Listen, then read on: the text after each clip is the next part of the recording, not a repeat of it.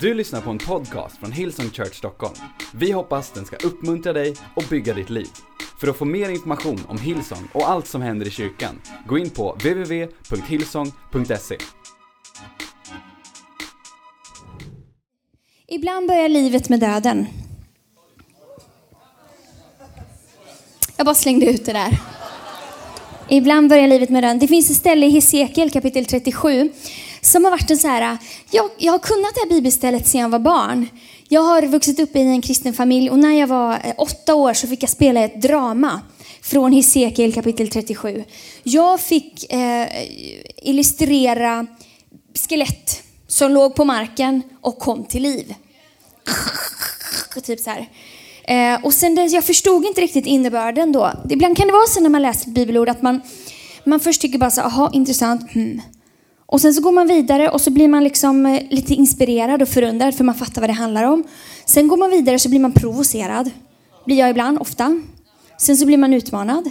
Jag hoppas att du ska gå Kanske bli lite utmanad idag. Okej, okay. men vi läser från Hesekiel 37 innan jag tar upp min lilla shopping som jag har med mig här idag. Herrens hand kom över mig, Hesekiel som säger det här.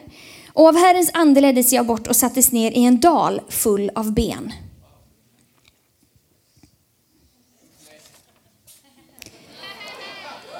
Han förde mig runt bland dem och de låg i stora mängder.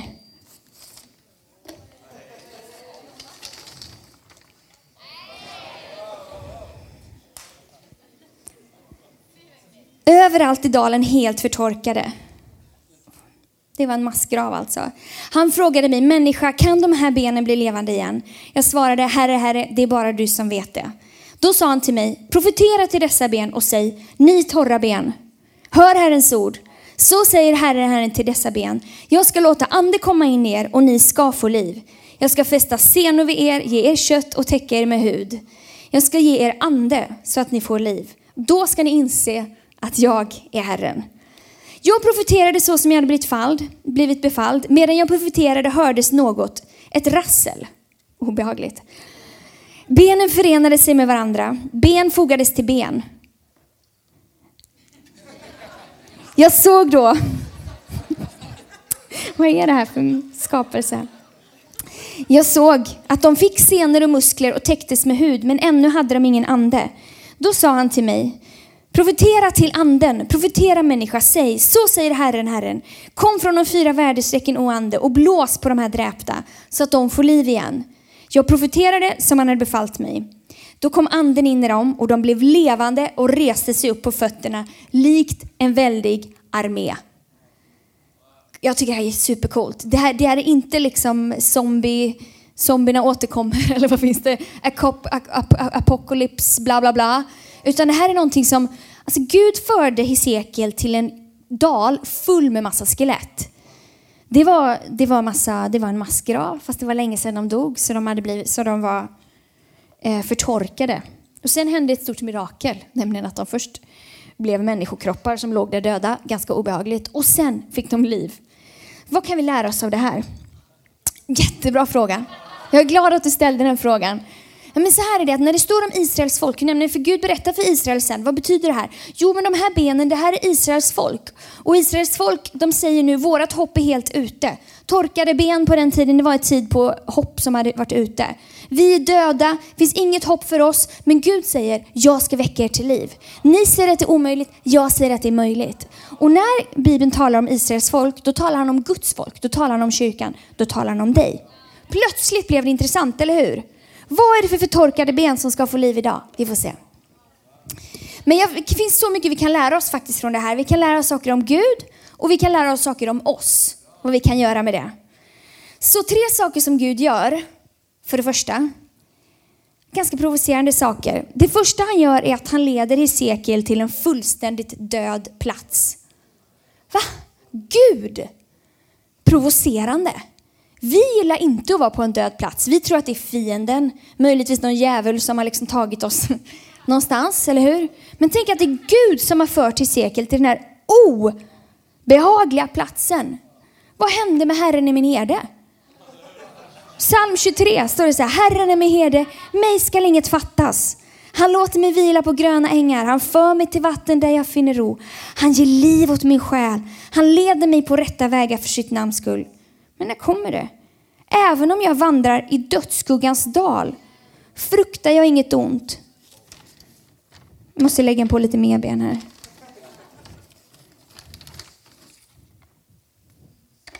För du är med mig. Din käpp och stav, det tröstar mig. Du dukar för mig ett bord i mina fienders årsyn. Du smörjer mitt huvud med olja, låter min bägare överflöda över. Ja, godhet och nåd ska följa mig alla mina livsdagar och jag ska bo i Herrens hus för alltid. Okej, okay. Herren är min herde, Hesekiel i, i, graven, i graven, i dalen. Ibland så för Gud oss till en helt död plats. Vi tror att det är någon annan som har fört oss dit, men faktiskt, det kan vara så. Kanske den platsen där du är just nu. Kanske det där jobbet som du avskyr och den där chefen som bara inte uppskattar dig överhuvudtaget. Kanske att Gud har fört dig dit. Inte för att pina dig, utan för att han vill göra någonting genom dig. Eller i dig. Den där platsen där du är nu, liksom, du är kanske småbarnsmamma, sitter i föräldraloungen där, känner att det är bara som ett fängelse, du har barn klistrade på kroppen så här, du vet inte hur ska du göra av med dem. Kanske att Gud har tagit dig dit. I know, ni kommer komma, okej, okay, det kommer dröja. Vänta, youth, tills det kommer. Men det kommer en dag när ni bara känner att, vems är de här barnen? Kanske att den platsen där du är, kanske att Gud vill göra någonting i dig och genom dig. Kanske. Vet du vad? Väldigt många människor säger så här, jag känner frid. Jag känner frid över det här, det känns bra. Vet du vad, det är jättebra om det känns frid. Men Guds mål är inte att det ska kännas bra för dig. Guds mål är inte att det ska kännas bra. Han vill skapa liv genom dig och i dig. Så du kommer, ta det lugnt, du behöver inte vara kvar här. Men kanske att du är där för en anledning. Och Gud älskar det här. Han älskar omöjliga situationer. Han älskar när det är dött, för då kan han ge liv. Han älskar när det är omöjligt, för då kan han visa att han är Herren som det stod här. Det finns ett annat ställe i Bibeln i Gamla Testamentet där det är en annan profet. På den tiden var det en person som talade genom Gud. Nu så finns helig ande i var och en av oss, så nu kan vi alla tala. Men då var det en, en, en man som hette Elia. Han skulle tävla mot några andra profeter. Såklart, man gjorde det. De trodde på en Gud, han trodde på Gud. Och Gud sa så här, ja men det räcker inte för mig att bara visa att jag är Gud. Det räcker inte för mig att bara skicka en blixt från himlen och tända eld på det här eh, altaret. För det var det de skulle göra. Några bad till sin Gud att han skulle ge eld.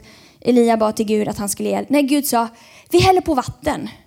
Det är inte tillräckligt svårt för mig. Kanske du känner så här, ja men nu börjar det bli alldeles för svårt. Perfekt. Nu är min situation alldeles för omöjlig. Helt perfekt. När vi kommer till slutet av oss själva, det är då Gud börjar. Han älskar torra situationer. Det han gör han. Sen är nästa sak han gör. Han ger Hesekiel banala, pinsamma och ologiska instruktioner. Otroligt banalt. Kan det verkligen vara så enkelt som att tala till en situation? Det är ju banalt. Här står jag. Otroligt banalt. Vi lär oss i söndagsskolan, eller kanske lär dig på, på youth, vad vet jag, att Gud kan göra allting. Sen så har det gått lite i livet och så tänker du så här, ah, men jag har ju sett. Jag har inte riktigt sett allting göras än. Jag har inte sett Gud fullborda allting. Jag har inte sett Gud svara på alla böner. Och så har du lärt dig att Gud inte svarar på bön. Så har du lärt dig att han inte bryr sig kanske. Det, var, det stämmer inte. Kan det vara så enkelt? Ja, precis så banalt kan det vara. Men det är ju pinsamt också, för att jag vet inte hur du är med dig, men kanske du hade en dröm en gång. Som eh, i filmen Trassel. Någon som har sett den? Jag hade en dröm en gång. Nej, okej. Okay. Det är bara vi föräldrar som som ser sånt. Kanske du hade det. Kanske du känner att den är helt död. Det är superpinsamt om jag skulle vilja ta det till liv. Eller superpinsamt om jag ska säga till min granne, men jag tror jag kan be för dig. För du kan kanske bli frisk. Otroligt pinsamt. Gud leder oss in i sådana pinsamma situationer. Och så är det otroligt ologiskt. För varför säger han att han ska tala till några ben? Ben talar man inte till.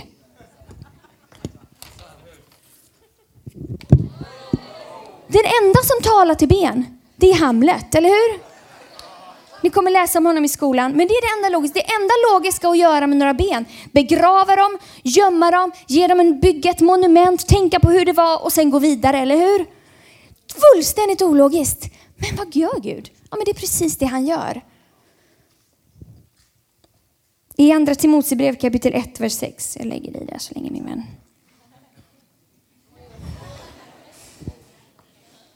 Så står det, därför vill jag påminna dig om att blåsa liv i den nådegåva som Gud gav dig när jag la mina händer på dig. Vad behöver du blåsa liv i? Vad är det som du har begravt någonstans i en grav? Vad behöver du låta flamma upp igen? Okej, nummer tre som Gud gör. Gud gör det han har lovat. Alltid. Han gör alltid det han har lovat. Nej, säger du, jag har inte sett det än. Precis, än. Du har inte sett det än. Han gör alltid vad han har lovat. Han ger liv och han ger hopp. Han ger fullständigt, vet du vad? Jag vill bara påminna oss om detta. Han har gett var och en av oss liv. För utan Gud, utan Gud är vi liksom inte lite smått dåliga människor. Utan Gud är vi döda människor. Jag är ledsen om jag, om jag pratar lite om död och dödskallar och grejer idag, men jag, känner, jag vill vara ärlig.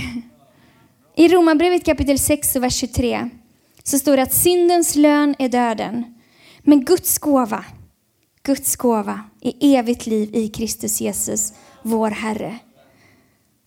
Det är så ofta, vet ni vad, utan Gud är vi inte dåliga människor. Vi är döda människor. Och så ofta försöker vi göra någonting åt det. Vi försöker pimpa så mycket vi kan från utsidan. Vi försöker skärpa oss lite. Nej, jag har inte ett rum med sådana här hemma hos mig. Vi köpte in dem till idag. Ja, men kanske, vi försöker göra, se, låta det se så bra ut som möjligt. Om vi fejkar det så kanske det är bra, eller hur? Försöker komma in här, vara snäll mot vår fru, mot vår man, mot vår mamma och pappa. Det är bra. Men ut, vet du, det är ändå död. Utan Gud är vi ändå döda. Hemskt. Vad är lösningen då? Ja, men det är att låta Gud andas liv i oss, som han gjorde med de här benen. Och idag om du inte känner Gud, om du är, om du är här idag och inte känner honom, det behöv, du behöver inte skärpa dig. Du behöver inte kvala in, du behöver inte spänna knogarna hårdare. Allt du behöver göra är att öppna upp ditt liv för Gud, så kan han göra någonting i dig. Människan valde en gång i tiden bort Gud. Jag ska lägga ner den här. Är det någon som blir provocerad? Jag hoppas det. Människan valde en gång i tiden bort Gud. Och det gjorde att det liv som han ger, han är liv, att vi inte har tillträde till det längre. Så det enda, men det enda vi behöver göra, de goda nyheterna är, vi behöver bara välja att ta emot honom, så har vi liv. Men ibland tänker jag också, ibland när vi har liksom känt Gud ett tag, så tänker man så här, men jag är ju rätt bra ändå. Jag kan ju det här, jag kan ju lovsångerna. Jag kan oh la la, har jag äntligen lärt mig vart jag ska köra det någonstans. Jag har lärt mig klappa till Wonder, det var länge sedan vi gjorde det. Men utan Gud så är vi döda. Låt oss bara påminna oss om det vad han har gjort för oss. Låt oss bara påminna om att han har gett oss liv och liv i överflöd. Det står i Johannes 10 och 10. Tjuven kommer bara för att stjäla, slakta och döda. Men jag, Jesus, har kommit för att de ska ha liv och liv i överflöd. Han har kommit för att du ska ha liv. Varför har du begravt dig någonstans? Vilket fängelse, vilken grav har du förlikat dig med? Tänker att ja men, det är okej, okay, jag kan ha det så här, inte ska väl jag. Gud har kommit för att du ska ha liv, liv i evigheten och liv nu. Okej. Okay. Och ibland så är vi där, där Gud bara har gjort hälften. Det liksom har kommit lite senor och hud här på, men han har inte gjort allting. Men ge inte upp då. Så vad kan vi göra? Sju saker. Tror ni vi hinner med sju saker? Vi försöker. Vad gjorde Hesekiel som vi kan lära oss av? Följ med Gud till det obekväma. Nej. Ska jag börja säga Herren i min herde igen? Känns det bättre? Följ med Gud till det obekväma. Vet ni vad? Ibland, särskilt sociala medier, de är ju underbara och vi använder oss av det i kyrkan, men ibland så målar de upp en felaktig bild om vad kristendom är.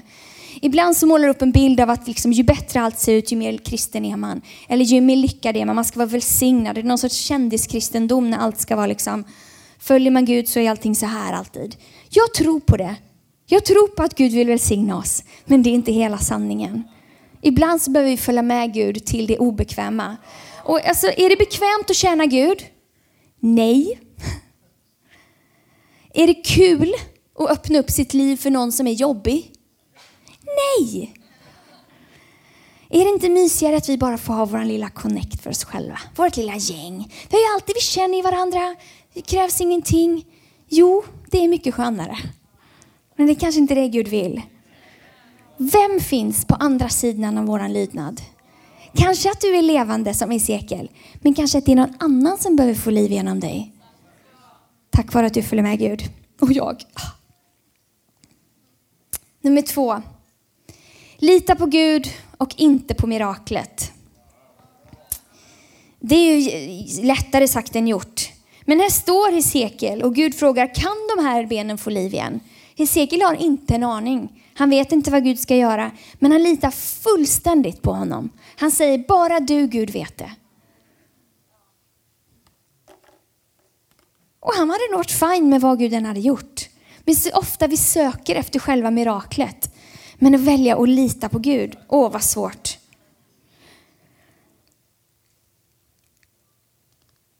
Filipperbrevet kapitel 4, vers 12.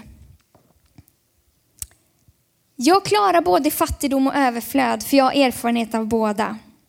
Jag vet hur det är att vara mätt, jag vet hur det är att vara hungrig. Ibland har jag haft för mycket och ibland har jag haft för lite. Allt klarar jag tack vare honom som ger mig kraft. Att oavsett situation, även om man står mitt i en grav, så kan man lita på Gud och inte på miraklet. En utmaning här idag. Okej, nummer tre. Gör det som Gud säger att du ska göra.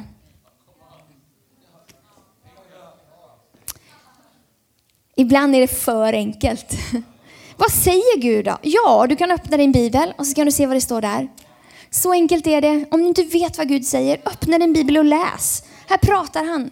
Läs din bibel. Och ibland är det så att du ska tala liv i saker. Ibland är det så att det är någon som du behöver förlåta. Ibland är det så att du behöver kliva ut ett steg i tro. Ibland är det så att du bara behöver följa honom. Ibland är det så att du behöver välsigna någon. Men enda sättet att veta det är faktiskt att lyssna efter Gud. Kom till kyrkan, det är en bra idé.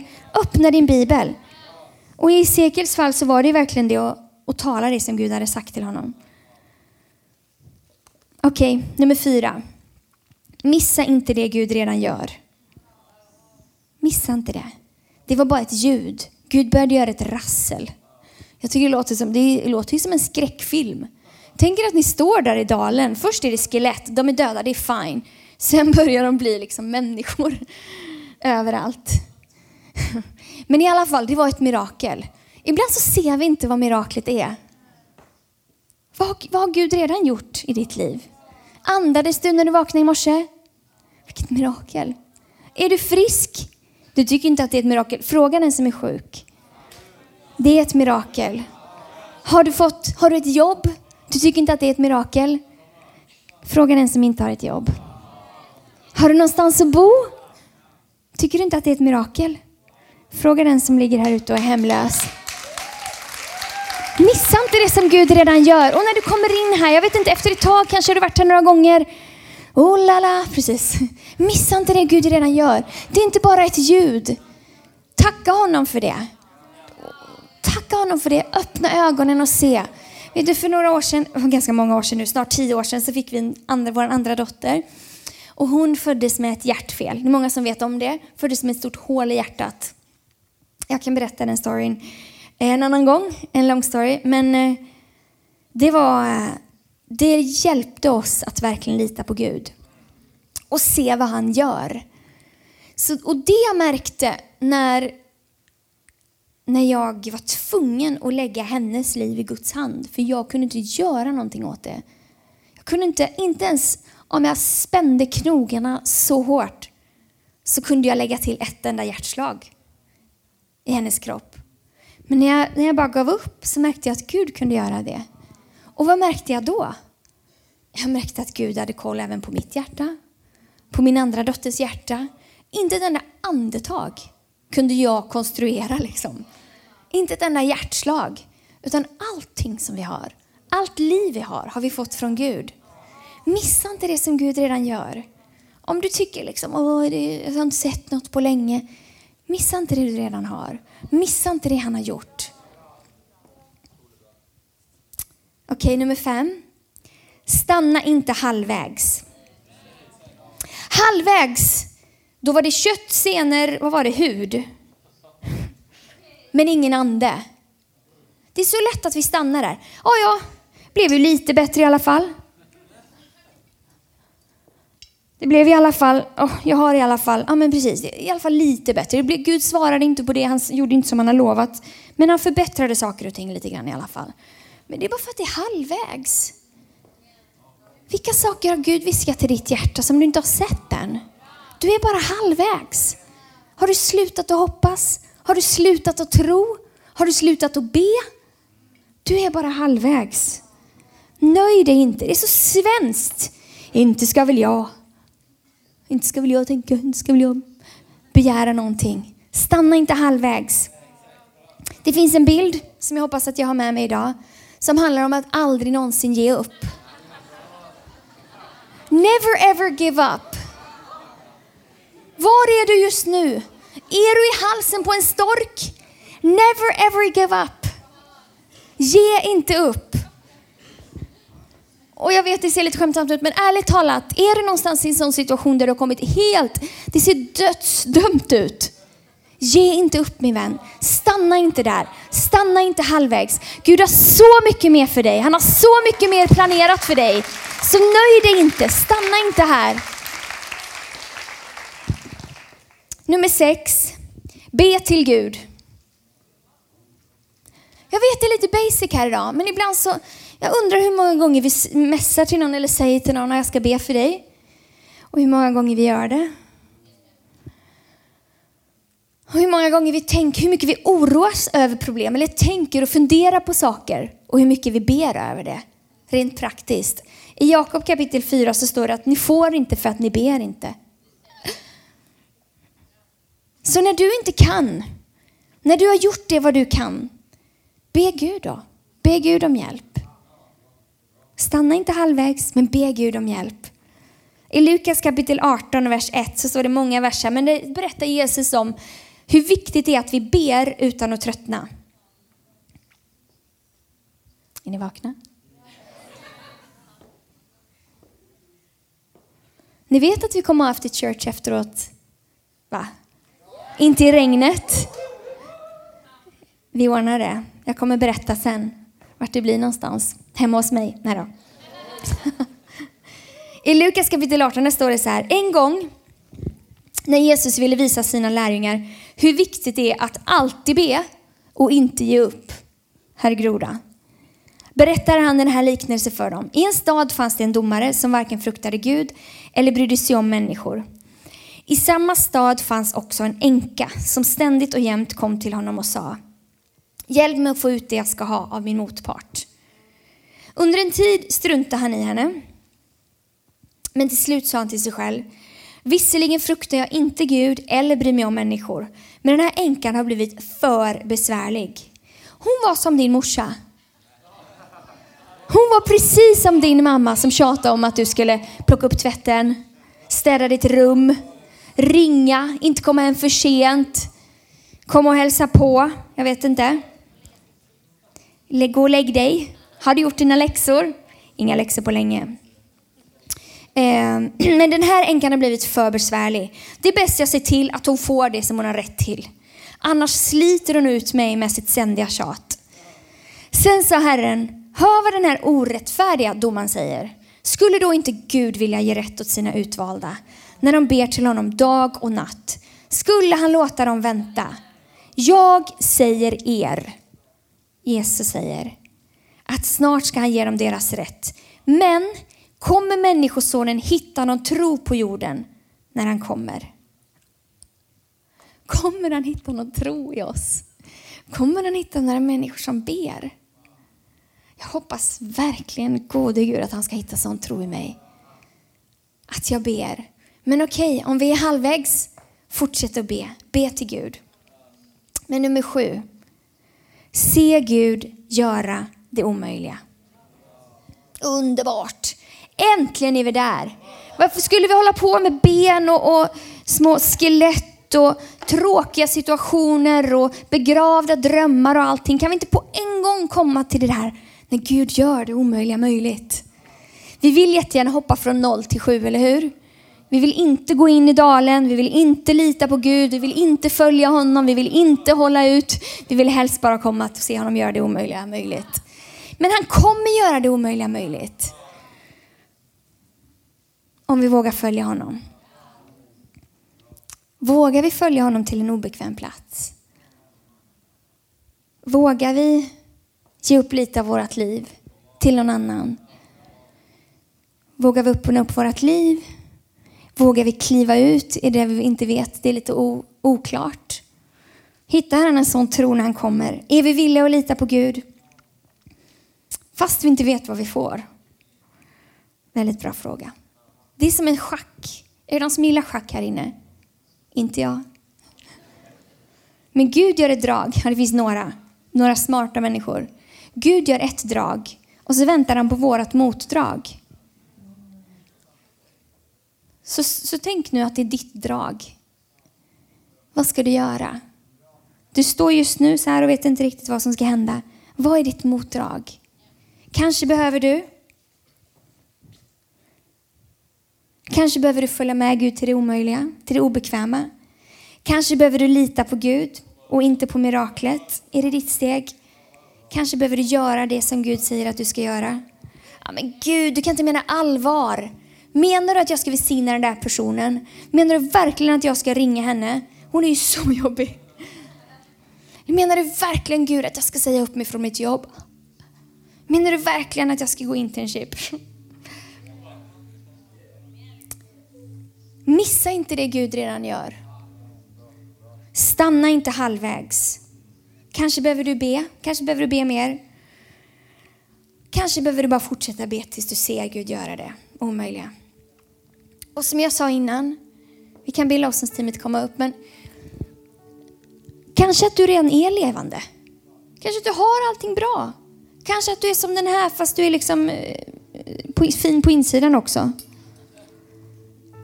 Men det är kanske inte dig det handlar om. Det kanske är någon annan. Vem finns på andra sidan av den här dalen? Kanske ett helt folk. Kanske ett helt folk som bara reses upp som en armé som det stod. Kanske att hela din skola ska bli förvandlad. Om du bara vågar göra det där pinsamma, ologiska, konstiga. Och jag vet att jag talar till några här inne som har, du har gjort ett, byggt ett monument över det som inte blev som du hade tänkt. Du har gjort en grav, gjort det lite helgat kring de här döda benen. Men du går ändå omkring och bär på dem. Kanske är det som en bitterhet, kanske är det en besvikelse på Gud, kanske är det bara okej, okay, jag är inte värd mer. Men min vän, du är bara halvvägs. Lita på Gud. Våga följa med honom. I Jesu namn. Och kanske är det så att du är den som behöver få liv. Kanske är det så att du är den som behöver ta emot Gud för första gången eller igen. Och du ska alldeles strax få möjlighet att göra det. Men jag vill bara, jag vill bara dela med dig av vad Gud har gjort i mitt liv. Eh, jag, när jag växte upp så tänkte jag att eh, vara kristen var att vara så bra som möjligt. Jag såg på mina föräldrar och tyckte de var helt perfekta. Eh, de var liksom fina människor, läkare och allting, tog, liksom, tog hand om andra människor. Och så trodde jag att det var det kristendom handlade om. Att vara så bra som möjligt. Skärpa sig, vara fin, vara duktig och så vidare. Vet du vad, det är inte sant.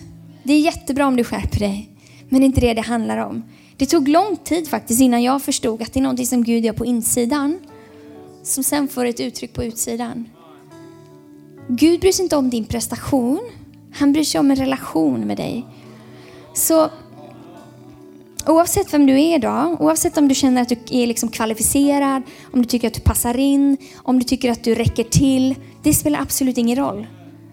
För att Gud välkomnar oss alla med öppna armar.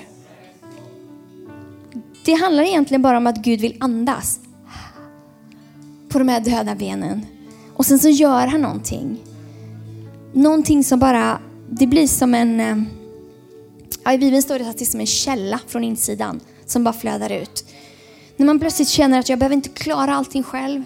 Det kommer en styrka som man inte upplevt innan. Det kommer en glädje som man inte upplevt innan. Det kommer en frid och massa känslor. Min hela poängen är att vi tar emot det som Gud gör för oss. Så du är välkommen att göra det alldeles strax. Men vi ska sjunga en sång. Först tillsammans. Ska vi göra så att vi står upp. Och oavsett vart du befinner dig på resan. Om vi jämför med sekel. Varför inte bara vänta ett par sekunder. Lägg fotbollen åt sidan. Och våga stå inför Gud med dina döda ben och se vad han kan göra i ditt liv. Amen.